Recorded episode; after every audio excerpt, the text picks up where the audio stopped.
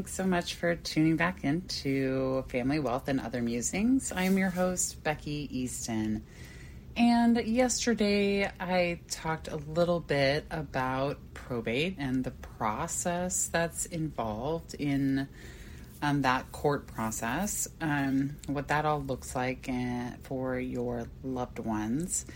And here today, I want to talk about the major drawbacks of probate for your family and also outline some of the different ways you can help them now to avoid probate with wise planning.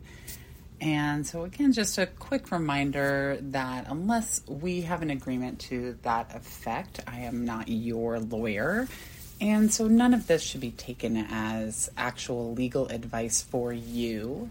Um, or financial or business or any advice of that sort, tax advice, because I simply don't know anything about your unique situation. And if you do find that you are um, interested in discussing this more, then I highly recommend you reach out to an attorney. You can find personal family lawyers like me near you at personalfamilylawyer.com.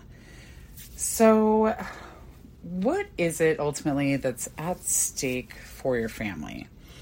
Probate court proceedings can take months, guys, and sometimes even years to complete. And in the immediate aftermath of your death, that's really the last thing that you likely want your loved ones to have to endure. And the cost of their time and emotional strain are just the start of the potentially devastating consequences your family could face if you don't plan ahead. And without easy and immediate access to your assets, your family could face serious financial hardship at a time when they need the most support. And not only that, but to help them navigate the legal proceedings, your loved ones will almost certainly need to hire a lawyer, which can result in hefty attorney's fees and the real risk of them hiring a lawyer who is uncommunicative, which only creates more stress for them. All of that is on top of the court costs, executor's compensation, and all of the various other administrative expenses related to probate. By the time all of those costs have been paid, your estate could be totally wiped out, or at the very least, seriously depleted. Another drawback of probate is the fact that it's a public process. Whether you have a will or not, all of the proceedings that take place during your probate become part of the public record. And this means that anyone who's interested can learn about the contents of your estate, who your beneficiaries are, and what they will inherit and that can set them up as potential targets for scammers and frauds. Probate also has the potential to create conflict among your loved ones. And this is particularly true if you have disinherited someone or plan to leave significantly more money to one relative than the others, in which case a family member might contest your will. And even if those contests don't succeed, such court fights will only increase the time, expense, and strife your family has to endure. So, before I discuss some more advanced ways that you can use estate planning to allow your loved ones to avoid probate, I want to be sure to let you know how important it is to point out that not all of your assets will go through probate. And that's true even if you don't have any estate plan at all. Certain assets, such as those with beneficiary designations like 401ks, IRAs, and proceeds from life insurance policies, will pass directly to the individuals or organizations you designated as your beneficiary without the need for any additional planning. And the following are some of the most common assets that use beneficiary designations and, as a result, bypass probate retirement accounts, IRAs, 401ks, and pensions, life insurance or annuity proceeds, payable on death bank accounts, and transfer on death property such as bonds, stocks, vehicles, and real estate. Outside of assets with beneficiary designations, other assets that don't go through probate include assets with the right of survivorship, such as property held in joint tenancy, tenancy by the entirety, and community property with the right of survivorship. These assets automatically pass to the surviving co owners when you die, without the need for probate. And you know, it's critical, however, here to note that if you name your estate as the beneficiary for any of these assets, those assets will go through probate before being distributed. The same goes if you overlook a beneficiary designation or if you die at the same time as a joint property owner. Each of those assets will go also go through probate, even though they have beneficiary designations. Additionally, I generally recommend that you don't rely on beneficiary designations to handle the distribution of your assets. These designations give you little to no control over how your assets are distributed, and they can result in negative outcomes you didn't actually intend, especially if you have a blended family with children from a prior marriage, or when you have no children at all. And although there are several different types of assets that automatically bypass probate, the majority of your assets will require slightly more advanced levels of planning to ensure your loved ones can immediately access them without the need for any court proceedings in the event something happens to you. The primary estate planning tool for this purpose are trusts. Trusts are a popular estate planning tool for avoiding probate. Although there are there are a variety of different types of trusts, the most commonly used trust for probate avoidance is a revocable living trust, also called a living trust. A trust is basically a legal agreement between the grantor, the person who puts assets into the trust, and the trustee, the person who agrees to manage those assets, to hold title to assets for the benefit of the beneficiary. With a revocable living trust, this agreement is typically made between you as the grantor and you as the trustee for the benefit of you, again, as the beneficiary. You act as your own trustee during your lifetime, and then you name someone as a successor trustee to take over management of the trust when you die or in the event of your incapacity. So it might seem odd to make an agreement with yourself to hold title to assets for yourself in order to benefit yourself, but by doing that, you remove those assets from the court's jurisdiction in the event of your incapacity or when you die. Instead, those assets transfer to your successor trustee without any court intervention required. At that point, your successor trustee is responsible for managing the trust assets and eventually distributing them to your beneficiaries, according to the terms that you spell out in the trust agreement. And this is how a trust avoids probate, saving your family significant time, money, and headache. And unlike a will, if your trust is properly set up and maintained, your loved ones won't have to go to court to inherit your assets. Instead, your successor trustee can immediately transfer the assets held by the trust to your loved ones upon your death or in the event of your incapacity.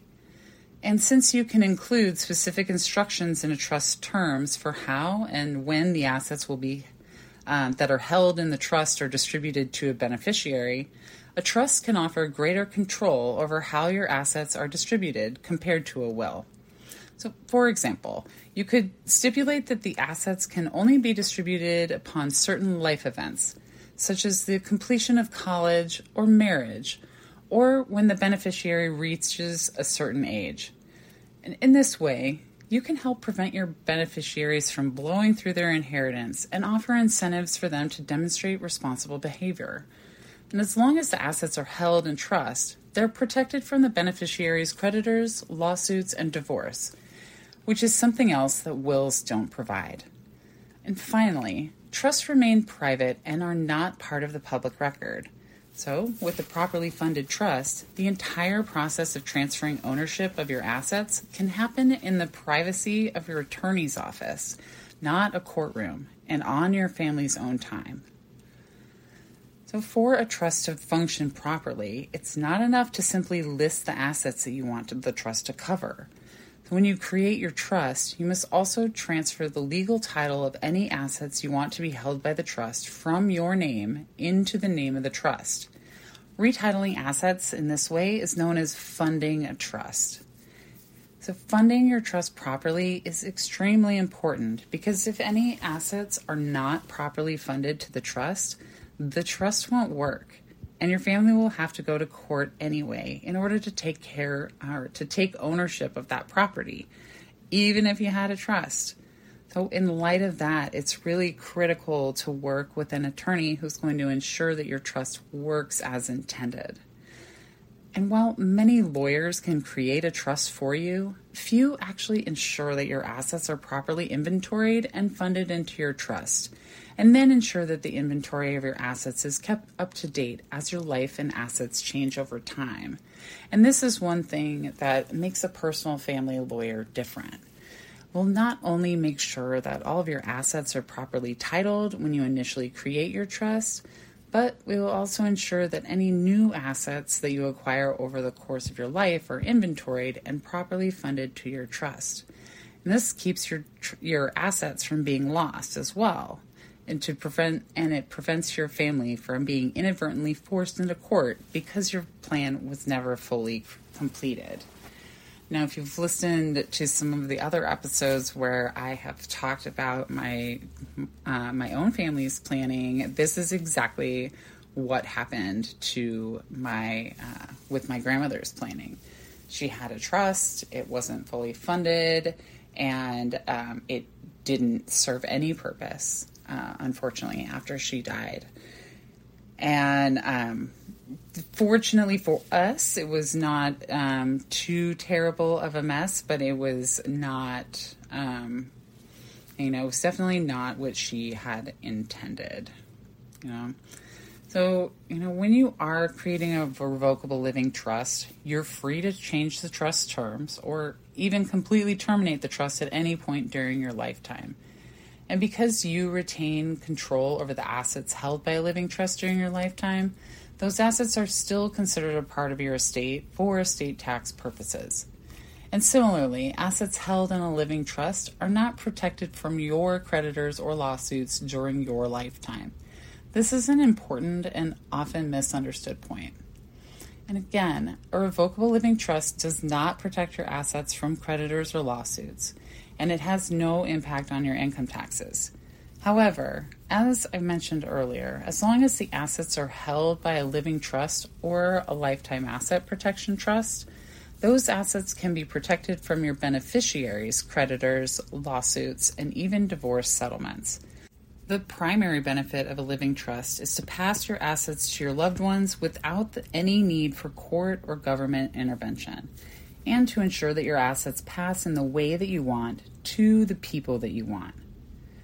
And although a trust can be an ideal way to pass your wealth and your assets to your loved ones, each family's circumstances are different. And this is why I always encourage you guys to work with a personal family lawyer. We don't just create documents until we know what you actually need and what will be the most affordable solution for you and your family, both now and in the future, based on your family dynamics, assets, and desires.